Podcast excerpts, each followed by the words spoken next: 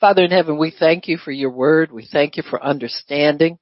Thank you for grace It's on the ears of the hearer, that we would be hearers as well as doers of your word in, in keeping your word, Father. Uh, not deceiving ourselves by hearing only and thinking we've got it all. But Lord, that we could be people who are hearers and doers. There's something that we need to do to make this word real to us every time we hear it. So we thank you, Lord, that we'll be attentive to do those things and follow through so that that word can be charged with power and virtue and everything that we need in Jesus name. Amen and praise God. Amen. Amen. Amen. So um, we're going to talk today about is anything too hard for God? Amen. Is anything too hard for Him? Amen. Amen. Nothing is too hard. if we believe, nothing is impossible to those who believe. Amen. So God does not stand apart from us and our faith and just do stuff. We have to be engaged in it as well, and that's always good to remember uh, over and over again. the Bible says people who believe God were considered righteous before Him. Amen. They believed unto righteousness. It's a Bible principle. And so whenever you put your faith in God's word and in God, then you are, you are considered righteous. It's, it's, it's righteousness to your account in heaven. It may not look like righteousness to the people that sit around and watch everything, but they don't they don't have anything to do with that anyway. They're not even in a position to judge anything or evaluate it. So it's accounted where it counts most, and that's in God's kingdom as righteousness. So we are familiar with this scripture. It was spoken to um, Abraham and Sarah. Actually, we'll get to that in Genesis. Um, uh, Genesis chapter 18, but in Jeremiah 32 in verse 27, the word of the Lord came to Jeremiah saying in verse 26, now verse 27, behold, in other words, think about this, Jeremiah, consider this. I am the Lord, the God of all flesh. Is there anything too hard for me? The God of all flesh is saying, is anything too hard for me? Sometimes when we think about the people aspect of things, we get a little intimidated. We wonder, how is God going to fix this? It's going to mean so and so has to think differently about things or uh, somebody high up in the financial world is going to have to think kindly about me or uh, the bank president is going to have to put a stamp of approval on my application. And whenever the human element gets involved, sometimes I think we think God can't do it.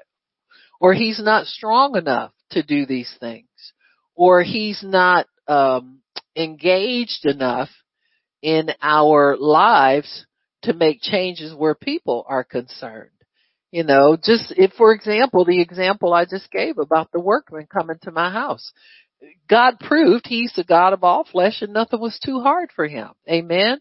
In fact, he was quick in doing it. Sometimes it does take time for God to get people to alert people, to speak to them, to get somebody convinced to help us or whatever it is. And, and, and sometimes he has to raise up people and tell them about a need that there is and get them to respond to it. You know, think about the times that we felt God was telling us to do something and we shrugged it off and then later on we found out it was God. How many people like us does he have to come to before he finds somebody who'll just get up and do it? You understand what I'm saying? And so it, it might take a little while for God to rattle somebody's cage or, you know, get them to the point where they say, Oh Lord, I'll do anything for you usually is when they got a need somewhere. Amen. Saints get real motivated when their personal interests are involved. Amen. Y'all with me or you across the street somewhere? You know, I can go across the street too. I can sit up there and stare at the chair too.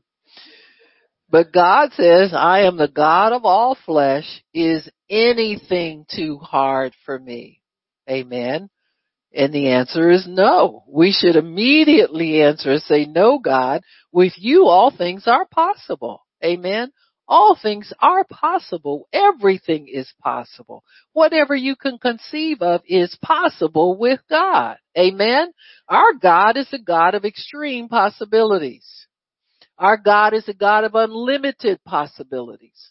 Our God is a God of unlimited strength and unlimited power and unlimited willingness to come to our aid and come to our rescue. So we have to understand who it is that we're thinking about. This isn't something that, that you can't slot God into man's shoes. Man's shoes don't fit. God is way too big. Way too big. And so we, we need to come to a, a vision of God the way He really is. Bigger than everything that we lack, bigger than everything that we need, bigger than anything that we can conceive, that we can ask or we can think. He's much bigger. But yet he, he pulls himself into our situations so that we can feel comfortable asking him for things. See, he's a real big God and he's very powerful, but he's also our father. We also have relationship with him where we can have access to his domain, his dominion, where we come into his presence and into the fullness of his power. Part of coming into his domain is, is that we are changed. See, on the outside of where God is, we look in and we see problems out here that are bigger than us, trouble over here that we don't have the answer to. And, but once we, we our blood become blood washed and we uh, put uh, repent and get our minds over into the mind of the spirit. All of that seems possible. Sometimes if it's still impossible to us it's because we're in the, the wrong mentality. You got to come over into his mind over into his righteousness over into his realm and it might take some doing. You might have to worship him for a while. You might have to say, God, forgive me for sitting up here dwelling on this and worried about it and thinking it's impossible for you and being discouraged about it and letting it upset me. Amen. And so, and you got to get over into the mind of the Spirit and the mind of God and, and understand that He wants to get you to look at it the way He sees it. Once we, and, and once you look at it the way He sees it, all the faith is available to you. All the understanding is available to you. Everything that it, he needs to make that fit into your life becomes available to you now because you have yielded yourself to his dominion. You've yielded yourself to his realm. You've yielded yourself to his place and you're not searching through your little carnal mind for answers.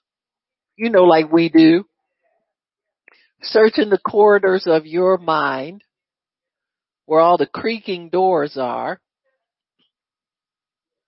You know, like you look at a horror movie and somebody opens the door and goes, that's the way we do. We start looking for answers in our little carnal minds.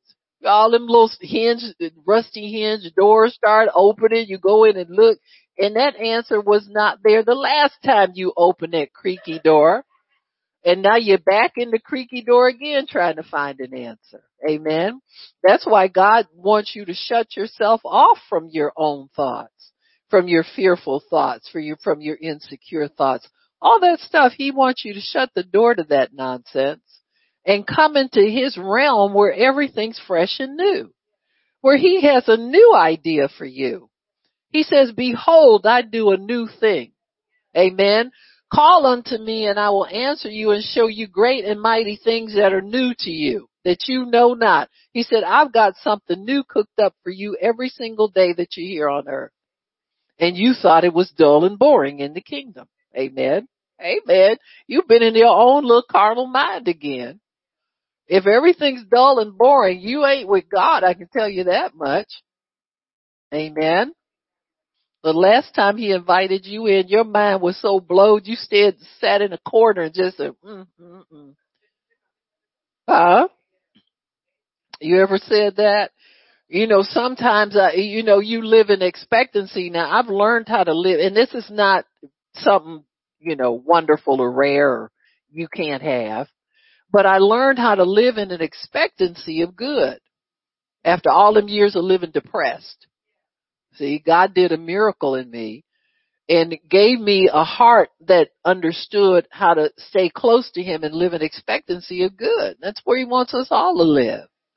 And sometimes I'll think about, and, and God will have done something for me recently, and I think, oh God, I forgot to say thank you for that. And I'll say, oh, I'm behind on my thank yous. You understand what I'm saying? Sometimes expectancy can put you in such a frame of mind that when it comes, it's like, well, yeah. You understand what I'm saying? and and and and the Lord was showing me. He said, "Well, I expect you." He said, "If you didn't give me um advance thanksgiving in your heart, I could never do that for you." Come on, y'all. So you're not behind on your thanksgiving. You're ahead of the game. Amen. Because you're thankful in advance for everything. You start thanking Him before it gets here, and that's how it gets here. You know God can bless you and the devil will come in the next thought and try to condemn you for what you didn't thank him for. But I thank him anyway. I keep my Thanksgiving account filled up. Amen? It's easy to do. It's not hard to do. You don't have to, you know, disfigure your face to get thanks out of your mouth. And sincere thanks. I'm not talking about this fake stuff that people you know, do that, you know, the little plaque that you put up on the wall, the one y'all get from the dollar store with the little ladybug in the corner.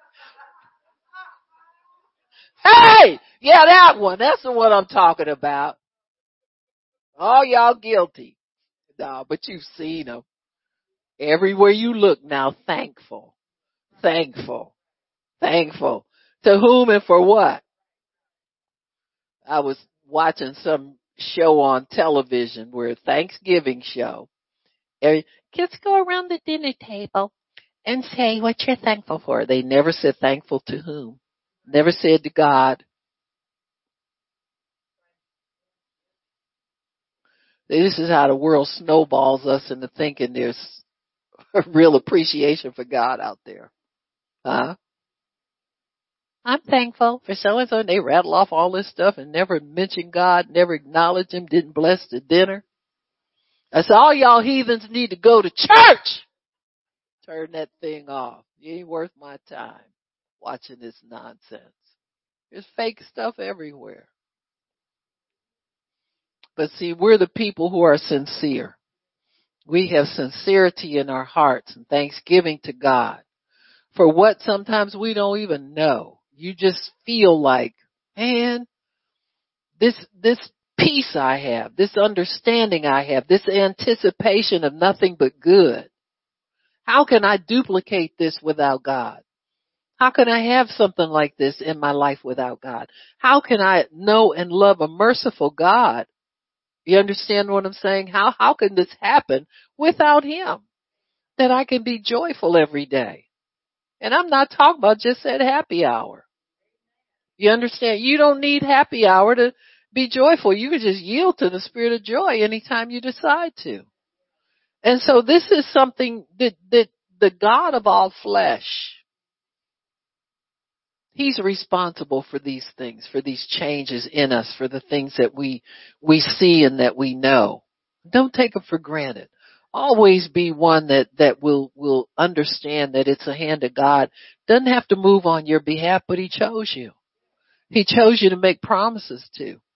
He chose you to reassure your life that everything's going to work out for the good.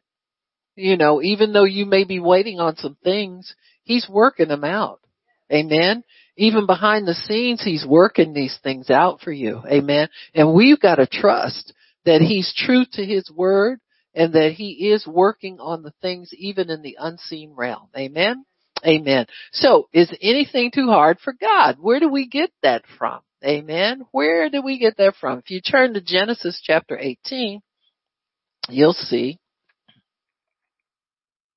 in Genesis chapter 18, this is the continuing saga of Abraham and Sarah. Amen. lots of interesting things happen and lots of life changing things happen to them. If we can say nothing, we can say that this, uh, their lives prove the faithfulness of God. Amen. Uh, that God never left them, never forsook them, even when they made mistakes and, and all of that. Um, I can remember first understanding that Abraham, um, was treating his wife less than what God says in, in the covenant that we have now and kind of trying to judge him based on now standards. And I realized that I could not do that, that he was a developing character as far as his relationship with God was concerned. But in the end of his life, he elevated Sarah to a place where a New Testament wife is supposed to be got me. So he, he was able to live in the knowledge of promise of God to bring him along and so that he was able to honor his wife the way God wanted him to honor her all along. See, God was speaking to Abraham to honor her throughout her life. He finally heard God and was able to respond to it the right way. And the Lord was showing me, He said, that's no different than you or anybody else that I deal with in the earth. He said, you all start out as a rough cut, a diamond in the rough, selfish, thinking about yourself, dishonoring whomever you had to dishonor in order to get yourself secure. Amen. He said, but everybody I touch, I teach. Everybody that I, I speak to, I develop. And I have a goal set for them and that Abraham would wind up being a worthy man, a man who conducted his life in a worthy manner. And that's what God has developed. You look, you see it throughout the Bible. Look at David. Everything that David, he started out very honorable and took a, a wrong turn and repented and God was able to restore him to honor. Amen. And restore him to position, etc., etc. And so when we, we think about these people in the word, look at them as a work in progress, just like you look at yourself. Don't ever condemn people from the, for the condition they're in, mistakes they make. Just because they're in the Bible doesn't mean they're perfect people all the time. Just mean they're people like you and me. And so it should give us hope for ourselves. Amen. So here we have Genesis in chapter 18 and, and Abraham and Sarah have been walking with God for a season now. Amen. Uh, for, for, uh, I think it's, it's like he starts out at age 70 or 72, I think, and he's almost 100 years old now, so it's been 25 years. Uh, that gives us hope, folks if you've been walking with God that, that long, you're still making a few mistakes, you should have hope because they were able to continue to serve God. It, it makes a difference if you continue and not give up. You know, I look at some people that, that make mistakes in God's kingdom, big ones, because they're prominent people. And, and I would look and, and say, ugh, ugh, ugh, you know, you want to judge people. And then, and God will show me sometimes. He says, yeah, but they didn't give up. He said, they're still in there plugging away. He said, I know people condemn them. I know people shun them. I know people don't want to have anything to do with them, but I look at the heart. They're still out there trying to serve me with a heart for me. Amen. And so this is what's important. It's important that we continue in the things of God. It's important that we keep doing what God wants us to do it's important for us not to give up and quit, but to continue. Amen. That's what God looks at. Amen. He says um, uh, that you endure. Endure what? A lot of stuff. Because there's a lot of stuff to have to endure when you serve God. We're living among sinful people. We're living in a sinful earth. And so there's an endurance factor here that God rewards that He does not overlook. Don't think he doesn't know how hard it is for you sometimes. He knows that. but he's given you something greater to help you overcome. You're not just somebody who puts up with stuff, endurance in that sense. Amen. We're talking about somebody who's um, got something resilient in there. It's like sometimes we think endure, you think, oh boy, putting up with stuff. And that's what most of us think about. You know, when you look at things you're not satisfied with in your life, you think you're putting up with something from somebody. Well, just look at the, get on the other side of the table and look at what they see when they see you. Huh? And they're not complaining that we know of. Amen. But when God says endure, it means endure victoriously. See, when, when Paul gave different analogies, when he would say things like run this race with patience, he sees you winning at the end. He didn't see somebody, and that's what endurance is. He looks at endurance as an athlete who would get through the next inning or get through the next quarter or get through the next down or get through the next whatever victoriously with his eye on a goal going somewhere. We're not just sitting up passively letting people walk all over us. Grow up. Amen. He's not talking about that kind of endurance. He said, and really with the endurance, if you're an athlete, really, if you're an, athlete who's enduring, you're getting stronger as you go through these stresses. Amen. You're enduring for a purpose of strengthening yourself to continue to run the race. So God sees us as people who are running hurdles and every time we get to one, you stretch and endure getting over it and go to the next one. You stretch and endure to it and go to the next one and go to the next one, next one, next one. You don't see athletes stopping out there on the, on, in the middle of the, the field going, oh boy, is another, is it another hurdle? Come on, y'all. Let's not go there. Even if you gotta hide from the race and say, God, if you got me through the last one, you get me through. Let me know when it's safe to come out and start again. Amen. So let us not, like Paul said, let us run this race with patience. Amen. And finish the course. There's a set course for us. Huh? We're to look unto Jesus. Look to Him for help. Look for Him to show us the goal. Look for Him to show us everything.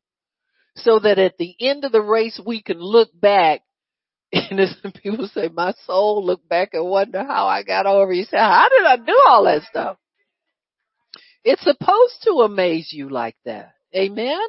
Because you know you couldn't have done it without God's help. You never be able to boast on what you accomplished in this life because if it weren't for God's help, in Him coming to your rescue in spite of you sometimes. Amen. sometimes we just gotta know to get out the way. Uh, so anyway, so here we have Abraham and Sarah. We gotta get, get to them. But, uh, God is able to tame the flesh. That's what you need to know. He's, He's a God of all flesh. Nothing's too hard for Him. He's able to tame stubborn flesh. He's able to, to stir up, uh, lazy flesh. He's able to, to subdue rebellious flesh and convince unbelieving flesh, carnal mind to get out the way so that faith can rise up. So if he promises you something and it depends on the cooperation of another person, don't ever be afraid to expect God to come through. Amen. And, and sometimes you need to take people off the throne and put God up there. Amen.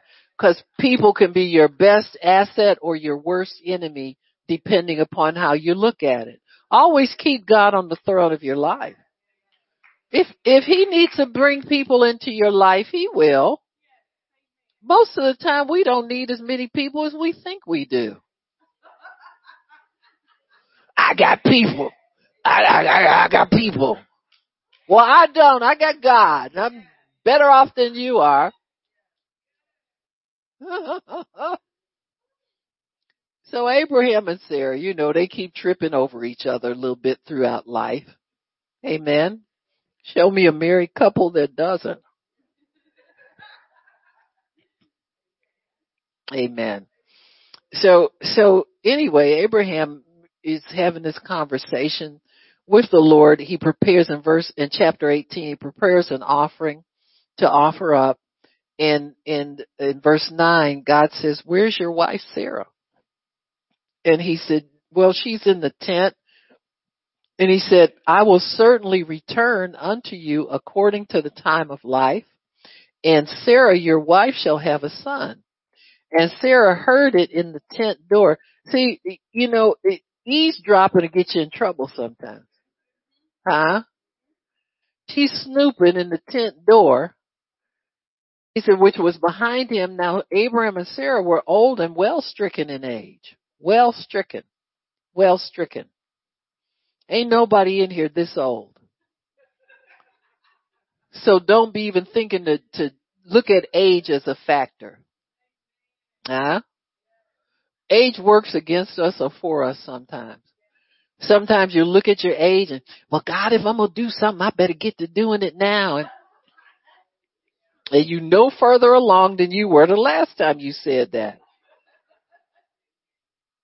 So he says, well stricken in age and has ceased to be with Sarah after the manner of women, so she had hit menopause and beyond. Therefore Sarah laughed within herself saying, after I am old, shall I have pleasure my Lord being old also? Now that's a good question to ask yourself. Are you ever too old to enjoy certain things in your life?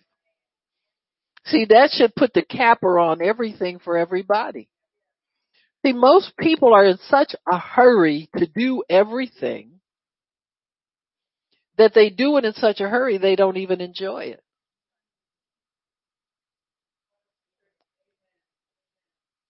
Now, most of us, if we're honest, will know, well, I was in such a hurry to do so and so and such and so. I could have waited on that. I sure could have waited. Amen. If I'd have waited, I'd have more wisdom. It's amazing, but grandparents have so much patience and wisdom and and it ain't cause you can throw them kids back to them, their parents whenever you want to. That's not it. But with age does come wisdom. And you wonder when are all of these things going to sync up and connect at the right time in the right place when you get in covenant with God. And when you get in tune with what God is doing in your life, everything will connect at the right place at the right time. Amen. God put, put fertility in us when we're young for a reason. Number one, that the energy to keep up with small children would, would connect there, but we're missing something else, the wisdom in order to, to be able to do this correctly. Then we look and we see an odd person here and there where everything connects at the same time. Now if you look, you'll find some people that wisdom, energy, fertility, ability all came at the same time. It's not many of them, but you see some. But these people are usually people who live in covenant with God in such a way that they don't miss a beat. And they are rare. That's why we don't know any of them too much. You understand what I'm saying? And, and most of them have some, some bad fruit in there somewhere. Amen. But, but they're doing the best they can, but they are in covenant with God. So where all of this meets up together and, and synchronizes the right way at the right time with the right level of blessing is when you walk together with God in perfection. And we're going to see it with Abraham and Sarah. Amen? Cause it's gotta be true. There's gotta be, God can't just leave us in the earth to make missteps and have mishaps forever there's got to be a place where all of this comes together at the same time and it works in synchrony with God's plan for us. Amen. And so it's, it's when we walk before him that what he's telling Abraham and Sarah. So anyway, it says, therefore Sarah laughed because she said, I'm too old. I don't want kids running around. I've been the laughing stock of all the people all my years because I was childless. Barrenness always brings a, a some kind of a reproach with it. All of these things bring reproach. Poverty brings reproach. Everything that's not not to to to man's liking, I'll put it that way, brings reproach. And so she's saying, listen, the the I've suffered enough people making fun of me and mocking me and all this all these years. I don't want no kids now. That's really what she's saying in her heart. She's talking to the God of all flesh who nothing is too hard for. Can he change a woman who's bitter a little bit, maybe angry a little bit, maybe knowing her best years passed her by without the joy of being mother? Amen. Can, can he change her stony heart into a heart of flesh so he can bless her? See, look for that to happen. Don't just wipe out a promise of God out of your life because you think your, your days have passed you by for that.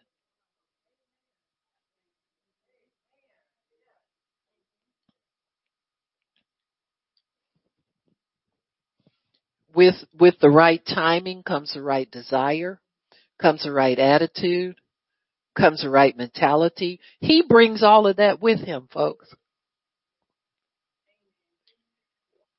He don't just push blessings on bitter people who feel their day best days are behind them. He brings all of that change of attitude with him. Huh? So she says, huh, smirking, laughing, bitter laugh. This ain't no joyful woman standing here, folks.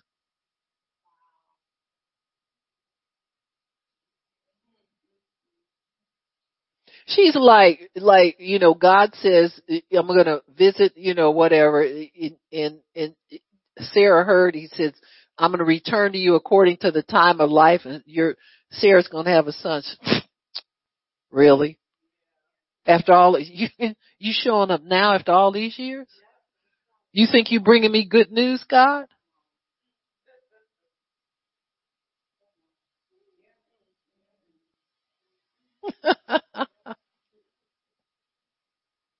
like your dream job is 20 years too late. If you don't let God have attitude and remove that so that you can get in a spiritual frame of mind so you can enjoy the blessing. Huh? And if you just think about it, you realize that maybe it's right on time. And God has given you the honor of him bringing time along with you and correcting an attitude that has long since needed to be corrected. And you think about it for a minute, you think maybe if I had corrected attitude, it would have come here sooner. Just a thought. Just a thought. Don't let God do all the heavy lifting, but he will if he has to. Amen. Cause he can't deny himself. He promised you joy and rejoicing at the birth of your children. Amen. So he delivers on his promises. So she says that and she laughed within herself. Not out loud. When something's funny, you laugh out loud. When you're sarcastic, you laugh inside. Or you don't want somebody to hear. After I'm old, shall I have pleasure, my Lord being old also? In other words, we both too old to run around and chase children. And the Lord said to Abraham, why did Sarah laugh? Saying, shall I of a surety bear a child which am old? Is anything too hard for the Lord? At the time appointed, ah, now we're getting to the crux of the issue. Did you know everything that God promised you in your life has an appointment? I must say it again. everything that God promises you in your life has an appointment as to when to show up in your life. I remember years ago I would pray and ask God to, to help me to minister to people and I'd say, God, I said, you know, can, can we find a way to get our prayers answered faster because people are disappointed at how long it takes? And he said, why would you be disappointed for something you didn't have an appointment with anyway? He said, you can't be disappointed because you didn't have an appointment with it.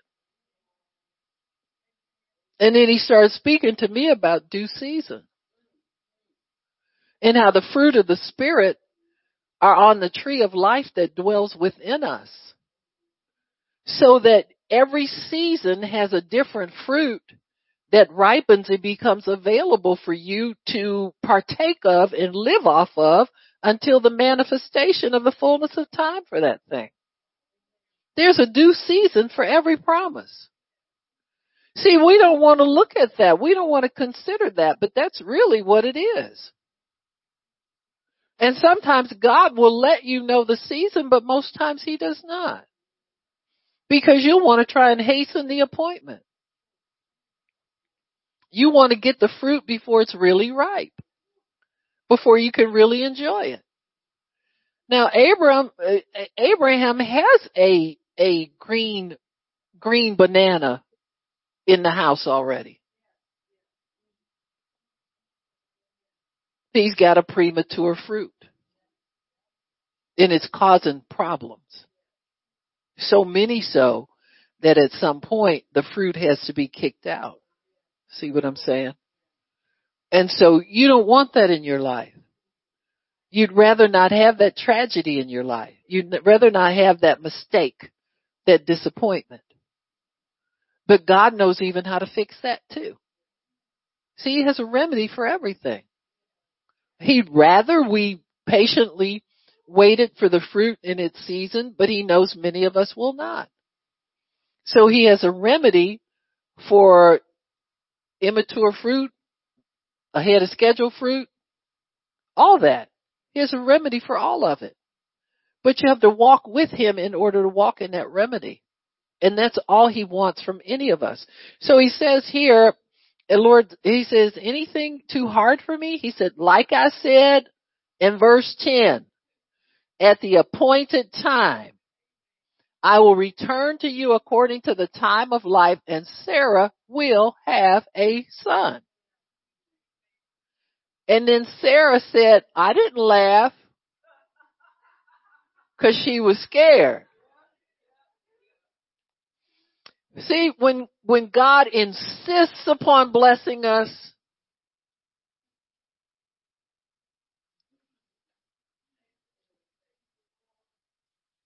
See, when he, when he speaks something, it's a command, y'all. It ain't just something that's sitting out there waiting for you to believe it before it happens. It's already happened when he speaks it. So he commands blessings on us. That's why the Bible says they will follow us and overtake us. And you don't have to be sitting around waiting on stuff. Just keep following God and the blessing is going to come to your house and overtake you. It's a can't miss blessing. A blessing really defined as something you can't mess up anyway.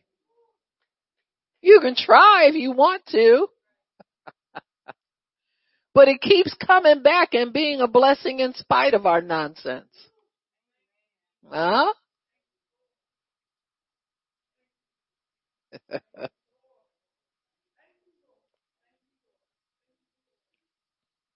I was reading uh, Mike Lindell. Most people know him, My Pillow. I told Pastor Shirley, I said, this man wear you out. I said, I'm just reading about him. I'm worn out. I said, I know the people that had to live with him got to be worn out. But you talk about somebody who couldn't curse his own life even in just out and out disobedience.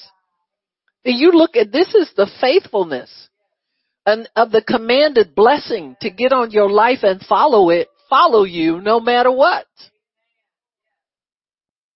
He was on crack when he invented my pillow. And it's still they it has a reputation of being unlike anything that's ever been invented for sleep. He makes tons of stuff. He said they got over a hundred products now. And he's a multi multi millionaire on the way to billionaire status. Even though uh, media people keep fighting him trying to kill his business. They don't know if his crack addiction couldn't kill it and his, his, you know, living off borrowed money and gambling addiction couldn't do it. Then what they're putting out is very small. He's already survived the biggest attack, which came through himself.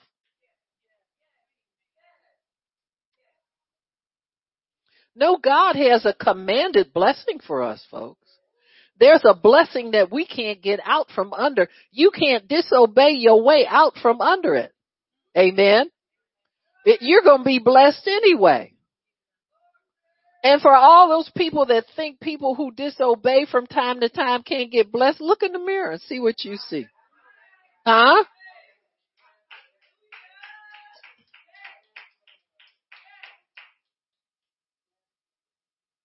No, this blessing follows us. And at some point, if we'll get in the flow with God of obedience, it'll overtake us. We're living in the, the, the, uh, I would say the first wave of the Amos 913 blessing. See, we're, we're, we're in, in the ocean at the shallows and it's consider, to continuing to come wave after wave after wave. Pretty soon it's going to be so deep we'll be swimming in it. Amen. But it's coming in wave after wave after wave. It's commanded onto our lives. Whereas we used to be concerned and worried about things. We have a sense that we can't pick up worry anymore. It's like, where did it go? Amen. Well, we've overcome it. And now we're living in the, the realm of the, the flow, the continuous flow of blessing. Before we speak, it happens. It, when it's just a thought and, and we're worshiping God, it appears in our lives. Every, uh, you know, every praise that you give up brings a blessing with it now. It's a nonstop thing. It's something you can't control.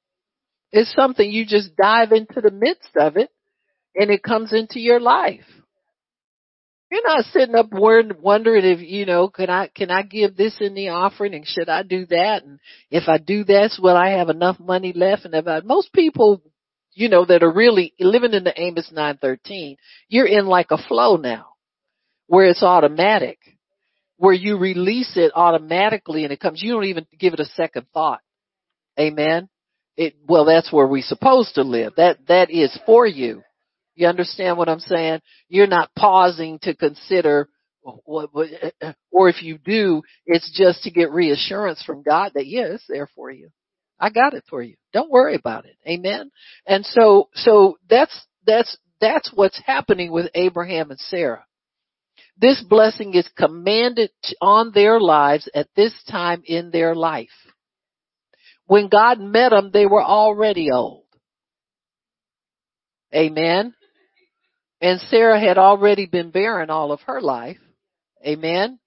And so, so we have a, a pattern here or a history where we can chart their, their fertility, their age, all that stuff. In other words, it was going to take a miracle for them anyway. See, sometimes we walk into life with God where it's going to take a miracle for us to, to have a normal life, to have this, to have that, whatever it is. It's going to take a miracle anyway. And so God wants us to know that, that nothing is too hard for Him. What, if we can believe Him for it because He said it, then it will get delivered to us at the right season. Amen. This is just the right season. Now, uh, age has very little to do with the right season for us for anything. I'll say it again.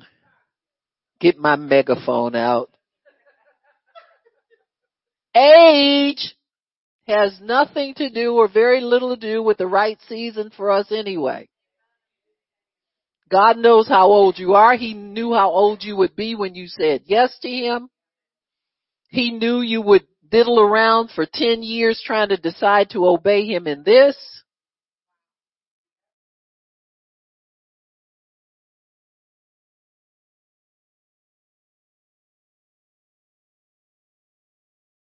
We're dealing in earth years. He's dealing in eternity. So whenever he shows up, he brings time with him.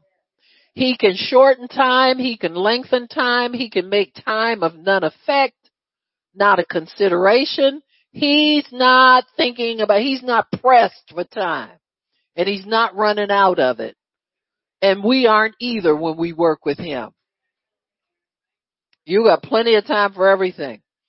So he says, I will return to you according to the time of life, and Sarah shall have a son. It wasn't her time when Ishmael was born. It wasn't her time when Abraham gave her to somebody else twice, playing that silly game with her.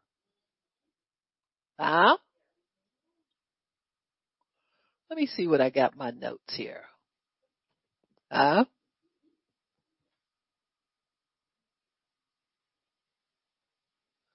It's not too hard for God to do, but the hard thing sometimes is for us to believe He will do it. So you think that might have been a factor with Abraham and Sarah? God's giving us time to believe Him.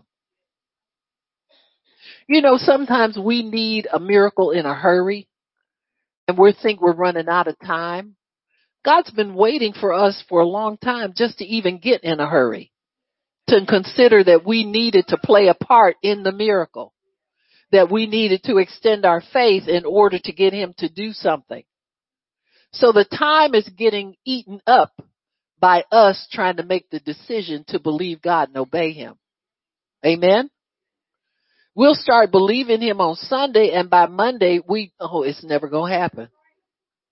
So he's waiting for us to go back and forth, you know. Like my husband used to say, either go or get off the pot. You know what I'm saying? It's, you know how women when you, when you got daughters, they dance from one foot to the next to the next. Girl, will you go to the bathroom? I, okay, mom, I'm going. I'm going. Wait a minute, mom. Wait a minute. No, God's waiting for us to just go. Amen. Just get in there and see what I'm going to do. Just release this to me so I can start working on developing your faith for this to be a sure thing in your life. He doesn't want us to miss anything. Amen. So so Sarah's fertility comes when she's 90 years old and her husband's 99. It had stopped being with her, verse 11 says, after the manner of women. Amen. Now, we need to understand that God was a husband to Sarah throughout her marriage. Amen. He was a husband to her. The Bible says your maker will be your husband. So when your natural husband maybe falls down on a job or doesn't do an adequate job, falls into the human category, God then becomes your husband to you. What happened with, with, uh, um, um, Abimelech and what happened to Pharaoh's household as a result of Sarah being abandoned by Abraham, huh? Her maker became her husband. God protected her. He caused infertility to fall on that whole household to prove that he was her husband and he was looking out for her where Abraham didn't. Think about it now. Think about it. He preserves the marriage bed. Now granted, if she was barren, she probably wouldn't have had children for them, but God didn't even want to go that far. You understand? He didn't want it to be under man's control ever. When he dedicates someone and something to himself, he wants full control over that situation forever and all of the people involved in it. So he says here in uh, uh, verse 17, and the Lord said, shall I hide from Abraham the things that, the thing which I am going to do, seeing that Abraham shall, shall surely become a great and mighty nation, and all the nations of the earth shall be blessed in him. So after God promises Abraham and Sarah that they will have a son together, he confirms it by elevating Abraham in the spiritual realm as an intercessor and one who has knowledge of all of the things that God is doing in the earth. He will increase you in some way to confirm that he has given you an upgrade as far as your faith is concerned, your status is concerned. So Abraham, if you're going to be heir of the whole world and manage the earth, let me get, let you in on something that I'm doing so that you can get the hand from, for managing stuff. That you can get an understanding for how this management goes. And he sets Abraham to intercede for mercy for people who might be righteous people. So really, if Abraham is a son of righteousness, and if he is a son of God, and he is the heir of all things, God's training him now to be able to understand how to manage the whole earth. He does that with all of us. When you start, when God starts getting you to understand who you are in Him, He will put before you evidence that you have this.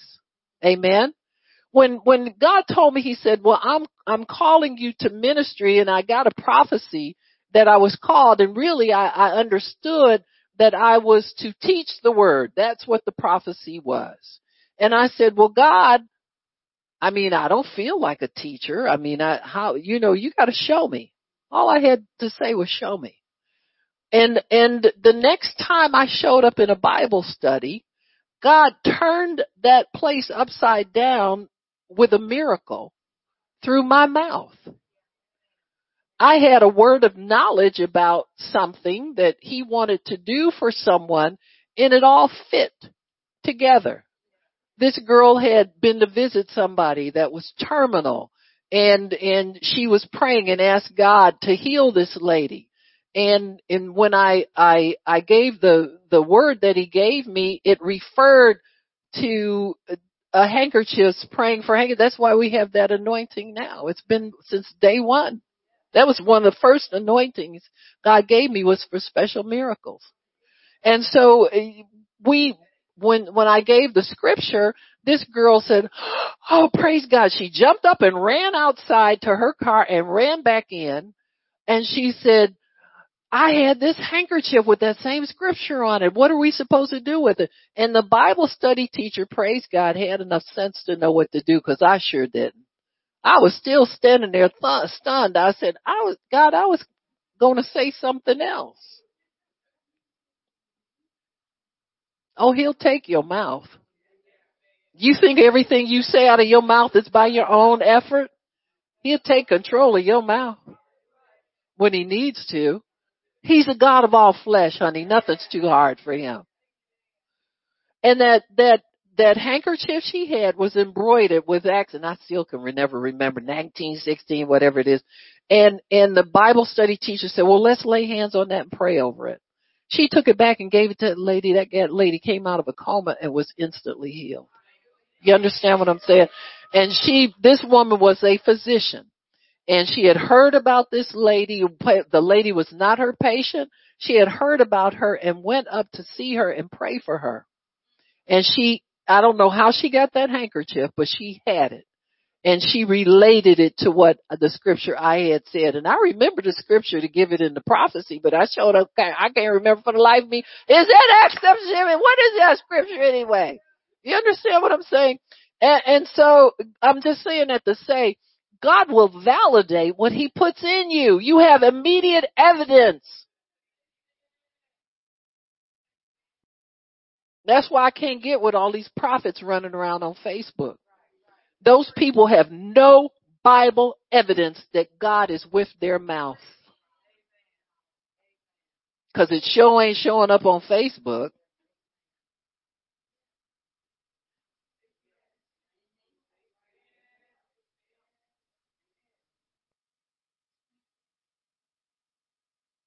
So he says, um, he said, no, I'm gonna, uh, he said, I know him, verse 19, that he will be faithful to be the father of many nations. That's what he's saying. He said, Abraham has passed my test. He's walked with me enough years that I know he's gonna command his children. He's gonna give them the same thing I give him. Amen. And they're going to keep the way of the Lord and do justice and judgment. And so Abraham has proven himself to be worthy to be the father of many nations. You ever think that's what God's waiting on with some of the stuff we think we're waiting too long for? For us to prove ourselves faithful, to stand where He commands us to stand. Amen. And so he begins to share with Abraham his plans for Sodom and Gomorrah. Amen. And, and Abraham begins to deal with God in covenant partnership as the, the man who is going to be heir of the whole earth. He's going to run the whole world. Amen. In the end, God had to destroy Sodom and Gomorrah. Amen.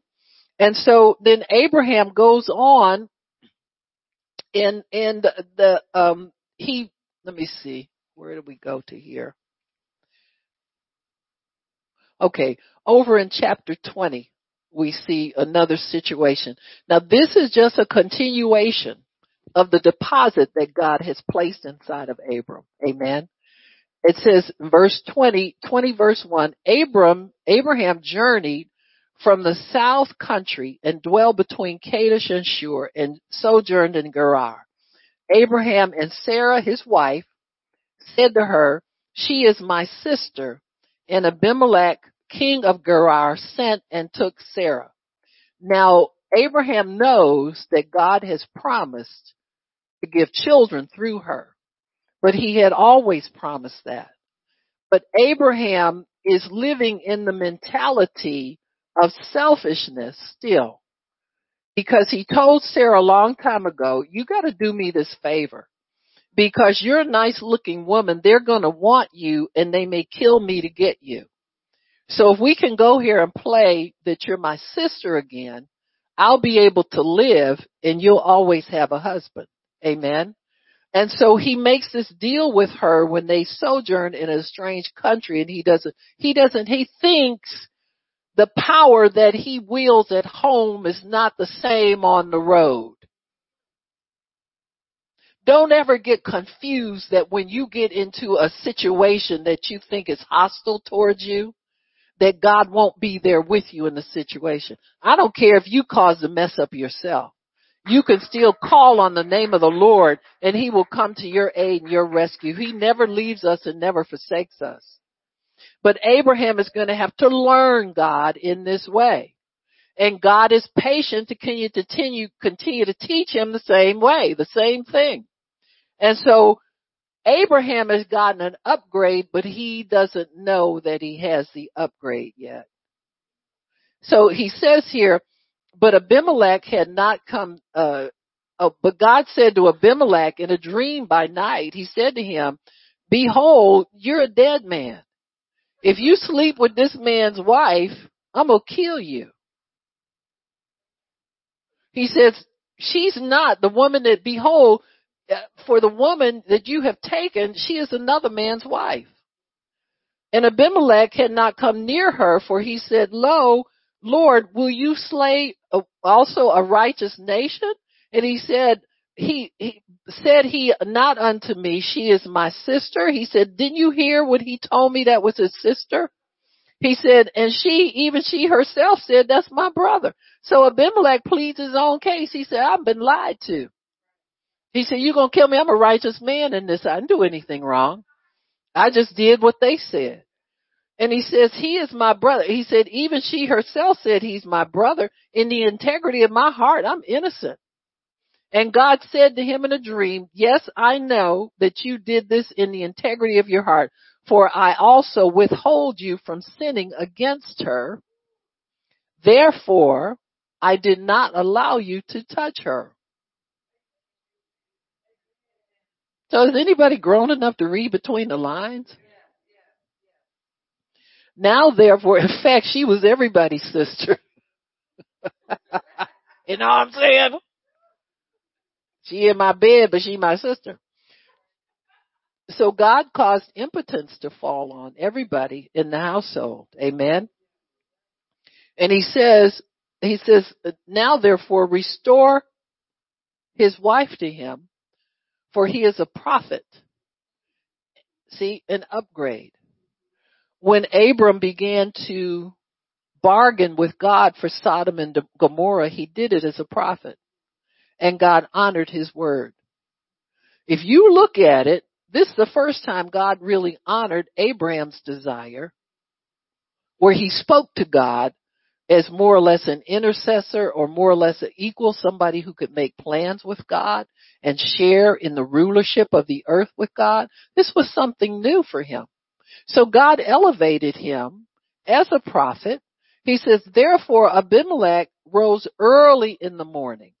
Amen. In fact, he probably didn't sleep and called all his servants and told them all the things in their ear and the men were very afraid. Then Abimelech called Abraham and said to him, what have you done to us and what have, what have I done to offend you that you brought on me and my kingdom a great sin? You have done deeds unto me that ought not to be done. And Abimelech said to Abraham, what did you see that, that you have done this thing? And Abram said, because I thought surely the fear of God was not in this place. Huh? In other words, I'm not seeing you the way God sees you. He makes the assumption whenever he moves that he's got to play this game. She's my sister. He says,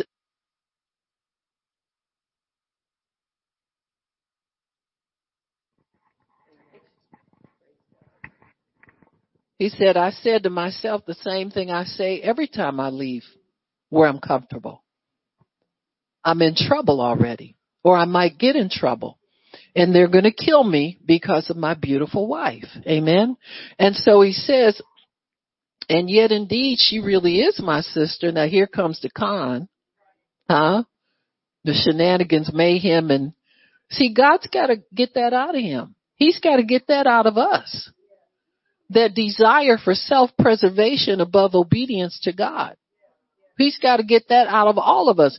Other than that, how are you going to raise godly children if you got slipshod and, and halfway and con man and all, you know how to cut corners to get what you want safely without having to trust God. Amen. He says, she's, she my sister, like I said, now that, and it came to pass when God caused me to wander from my father's house that I said this to her. So really, Abraham is still living under the, the security of what he's comfortable with to a degree. He said, ever since I left my father's house, I've been depending on my wits to keep my life. In other words, Abraham, can you lose your life and then find it in God? Can you risk trusting God with your wife? Tell the truth about who she is so that God can teach you to trust and rely on Him totally. And he says, we just decided to do this. It says Abimelech took sheep and oxen, man servants, women servants, gave them to Abraham. Here he goes getting rich, pimping his wife again. And restored to him Sarah his wife. And Abimelech said, behold, my land is before you. Live wherever you want to live. And he said to, and unto Sarah, he said, behold, I have given your brother a thousand pieces of silver. He is a covering for your eyes and to all that are with you and all the other. Thus she was reproved. So Abram prayed unto God and God healed Abimelech and his wife and his manservants and they did what? They did what? After what happened?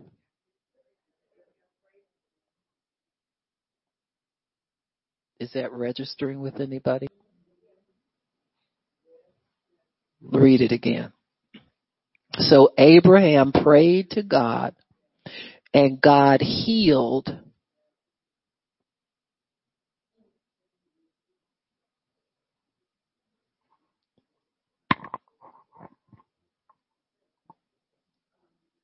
Huh? You got the connection? You think maybe, not just maybe, this could have happened a while back. Mm-hmm. Sometimes you need to get, you have to get pressed in order to pray the prayer. Sometimes your back has got to get up against a wall in order to pray the prayer. No. Sometimes you got to go through some hurdles to get the maturity, to get the prophetic unction to pray the prayer so it comes to pass. God made Abram a prophet when he began to deal for Sodom and Gomorrah. He'd never had that authority in the earth before. So God had to get Abram to the place where he could anoint him with more power on his words cause he was a liar when he got in trouble. That man was liable to say anything to stay alive. She my sister. She my wife. She my sister. No wonder they didn't have no kids. He didn't know who he was married to.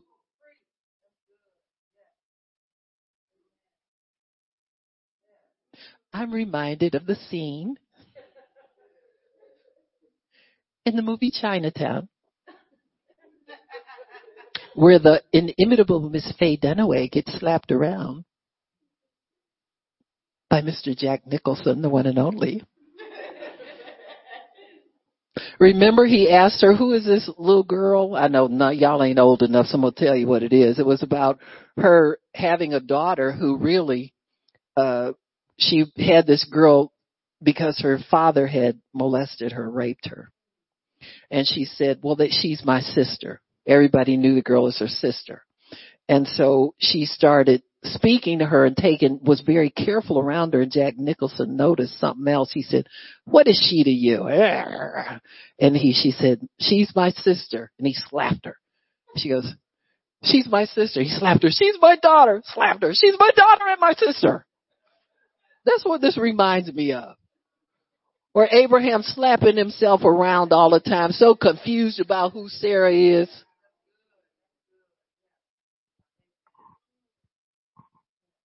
So God has to slap him around a little bit and straighten him out. That's your wife. And don't change your confession about it. Cause I put power in your mouth now. So that you're able to intercede for people who have the same ailment you have.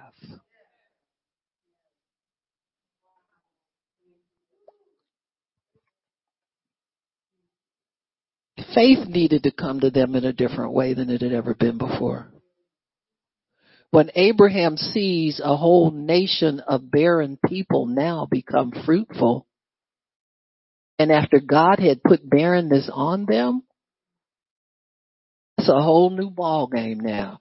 He sees he's able to reverse a decision God made after people repent and make the correct offering and honor him and his wife, they meet all God's provisions, all his stipulations for righteousness. So then Abraham begins to be the father of righteousness to a people he thought were heathens.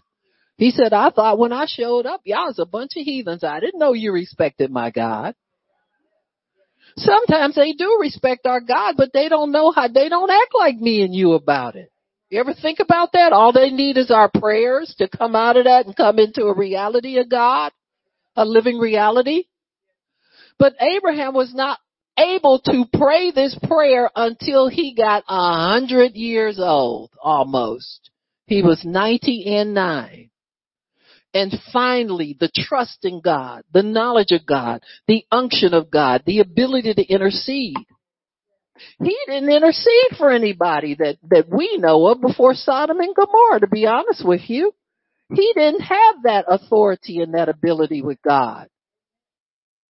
Remember when, when he and Lot got in strife? Abraham didn't pray and ask God to settle it. He said, well, I'll settle it. You just go where you take what you want and leave the rest for me. God will take care of me. So the, the unction to intercede had to come into his heart. God had to prove him. You think anybody can pray for anything anytime they want to? Are you kidding me? If that were true, we'd have more good things going on in the earth. You have to be called to do. You have to be called into the throne room. Remember Esther? She didn't just show up. She said, if I show up on the wrong day, the wrong, and this man, he done already put away a wife. We don't know what happened to her. She got put out of here and ain't nobody heard from her since. You look in your concordance and see when Vashti's name shows up and when it stops. Chapter one. She don't even get an honorable mention later. Huh? You don't throw, show up in the throne room unannounced.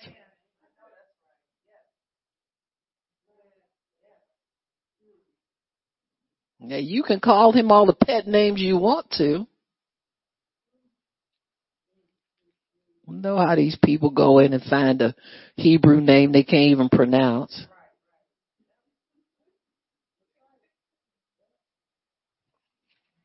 Huh? Like they got something you don't have.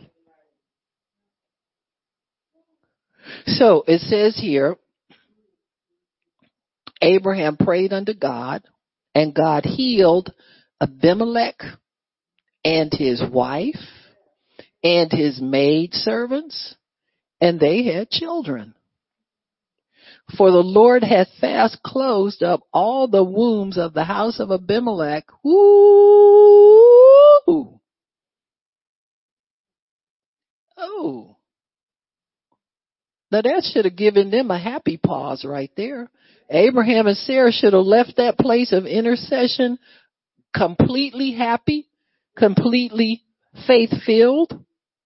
In fact, I believe it did encourage their faith because in, in, when God announced what he was going to do, everybody thought it was a joke. Huh? Sarcasm. I'm too old and I declare myself too old, be careful what you declare yourself over what God's already planned for you. Huh? In chapter 21, the Lord visited Sarah, just like he said.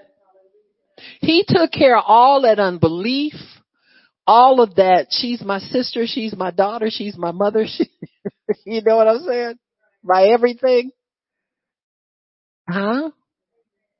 All that unbelief, all that carnality, all that selfishness. Abraham gets restored into a place of honor and uh, his wife is honored too. See, God always honored both of them. But you gotta have honor. You gotta have a knowledge of who God is to you coming to you sometime. Can't be operating as a, as a child in the kingdom forever let's get this, this, this party on. You know, going to do this. Let's do this thing. So God visited Sarah as he said at the, as he had spoken. Sarah conceived and had a child. And Abraham, a son of his old age at the set time of which God had spoken to him. And Abraham called the name of his son that was born to him, whom Sarah bore Isaac which means laughter. And Abraham circumcised his son Isaac being eight days old as God had commanded him. And he was a hundred years old when his son Isaac was born to him. And Sarah said, God had made me laugh for real. Amen. I have a good laugh now. And all that hear will laugh with me. So she's a prophetess. Cause didn't everybody, when they said I, when she said Isaac, they laughed because that was his name. That's what his name meant. And she said, who would have believed, who would have said to Abraham that Sarah would have, have had children to nurse? For I have bore him a son in his old age.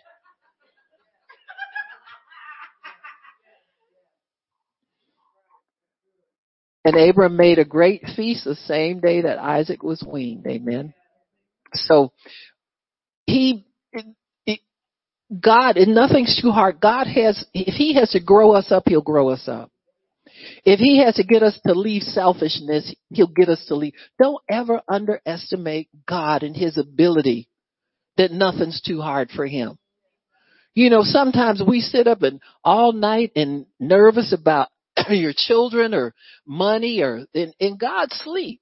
I mean, he never sleeps, but he's resting. You know, Jesus, Jesus slept in the boat, but you know what I'm saying. He's not up all night nervous and pacing. Now he's like, you can stay up if you want to, but I recommend you come down here and go to sleep like I'm doing. You know, that's pretty much what Jesus said to the disciples. They're accusing him of not caring about him because he's not nervous like they are. Don't ever accuse God of not caring because he's not wound up. Listen, somebody got to be in a sound mind. In a, uh, seriously, in order for us to survive. Amen. So, so God has some work to do on us. I'm saying that. He's a God of all flesh and he'll get the work done. Whatever it is that he needs to straighten out in us, he's straightening it out. He's at work in us now, both to will and to do of his good pleasure is what the word says. Not our good pleasure. Our pleasure will match his when we catch up to where he's at. He'll cause you to like stuff you said you never were going to like. He'll cause you to do things you said you never were going to do. He's the God of all flesh. Nothing's too hard for him. At one point, he might even drag you along and, and while you don't like it. Huh? you know, you ever been like that? One of your kids, Mama, I want to go out. Well, you coming anyway and you drag them and pretty soon they just hopping and skipping and playing and they forgot they was mad about it. And he'll get us to the same point. I don't care who it is you think is a tough hombre. He'll get them there. Amen. Don't ever negate God's ability to do, change any flesh that, that, to accept Him and accept His ways. He'll do it because He's God. Amen. He couldn't say He was God if He couldn't do all those things. Amen. All right. Why don't we stop? We thank you, Father. Father, thanks to you for all of what you're doing for us. Thank you, Lord, for, for believers who want to do your will, who want to be right with you. I bless the people watching on the internet that they will understand that the God of all flesh has no challenge too great for him. He can do anything and everything whenever he desires. So Lord, I thank you. I bless you and I praise you for what you're doing in our lives, for what you've shown us you can do that Father, we need sometimes before we can receive everything you have for us, we need to have you make another deposit on the inside of us. It's like you did with Abraham. You had changed his name to a father of a multitude of many nations, but he needed to be able to have the unction to pray a prayer to reverse the barrenness in his life, and you gave him that. So Lord, I thank you that the faith that, that we need comes through our covenant with you. And we bless you and we praise you for it. In Jesus' name, amen and praise God. Why don't we do our declaration? I don't have Rona. She don't have me. I can't get Rona. And she can't get me. And Lord, I thank you that by your stripes we are healed. Amen, amen, and amen again. It is so decreed. Amen. Praise God.